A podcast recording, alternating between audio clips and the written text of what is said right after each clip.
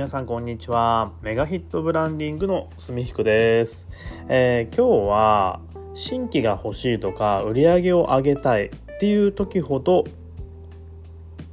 目の前の一人を大事にした方がいいよっていうお話になります、えー、新規がねやっぱ欲しくてすごい一生懸命頑張る時期ってあると思うんですね。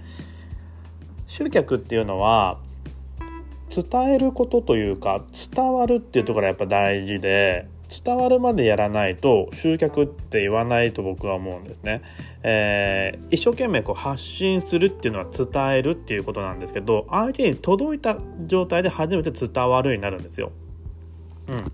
で、えー、まあまあちょっと今日今日の話はそういう話ではないんですけどお集客頑張ろうと思って一生懸命発信の回数をね増やしたりすると思うんですよ。ブログ書くとか SNS をすごい頻度で頑張るとか。でそれものすごい大事なことなので当然やってほしいんですけどそれをやってもやっても来ない時ってあるんですよね。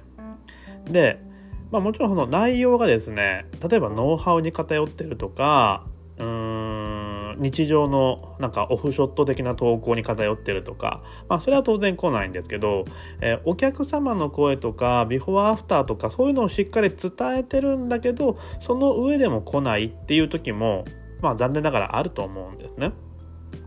で、とにかくそういう発信自体ってめちゃくちゃエネルギー使うんですよ。自分では気づいてないかもしれないけどすごいエネルギーを出してるんですね。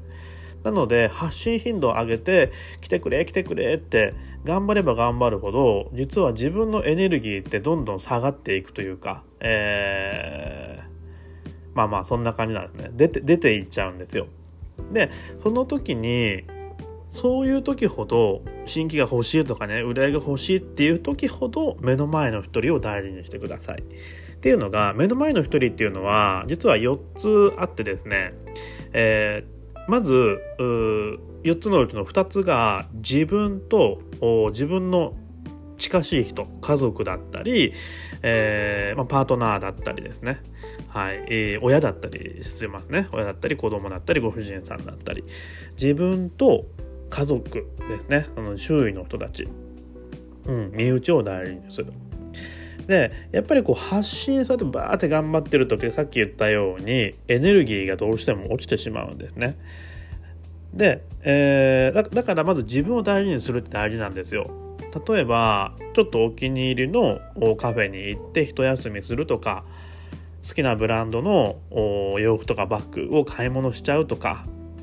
うんちょっと早めにね休むとか温泉に行くとかそういうのでもいいんです。えー、いつもよりちょっと違ういつもだったらなんか100円ぐらいのアイスを買うけど今日はハーゲンダッツにしとこうとか そういうのでも全然大丈夫なので自分を大事にしてエネルギーを上げるっていうことがめちゃくちゃ大事なんですね。それプラスそうやって自分に余裕がない時って周囲周囲のね家族だったりにちょっときつく当たってしまったりほったらかしてたり、えー、する可能性もあるんじゃないかなと思うんですね。でそうなるとせっかく自分を満たしても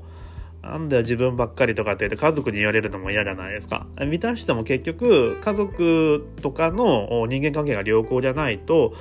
やっぱりエネルギーってまだ出ていってしまうんですね。そ整えないといけなくて。だから家族もあえて大事にする。新規欲しい売り上げ上げたいって頑張んないといけないんだけどあえてそこをちゃんと時間とって大事にする。整える。っていうのがめっちゃ大事なことなんですね。それをね、しっかり自分を大事にするのと家族を大事にするっていうのをやってないと、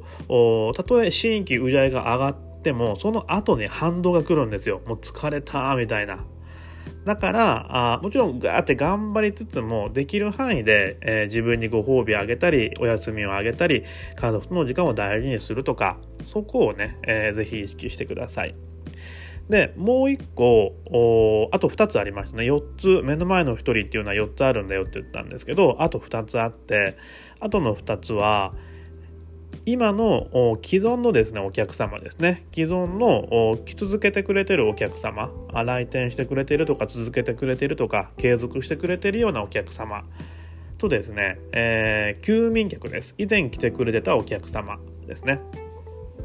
はい、ここをあえてフォローだったり、えー、久しぶりに連絡するとかそういうアクションがすごい大事なんですね。新規新規って言って新しい人に出会うのも大事です。でも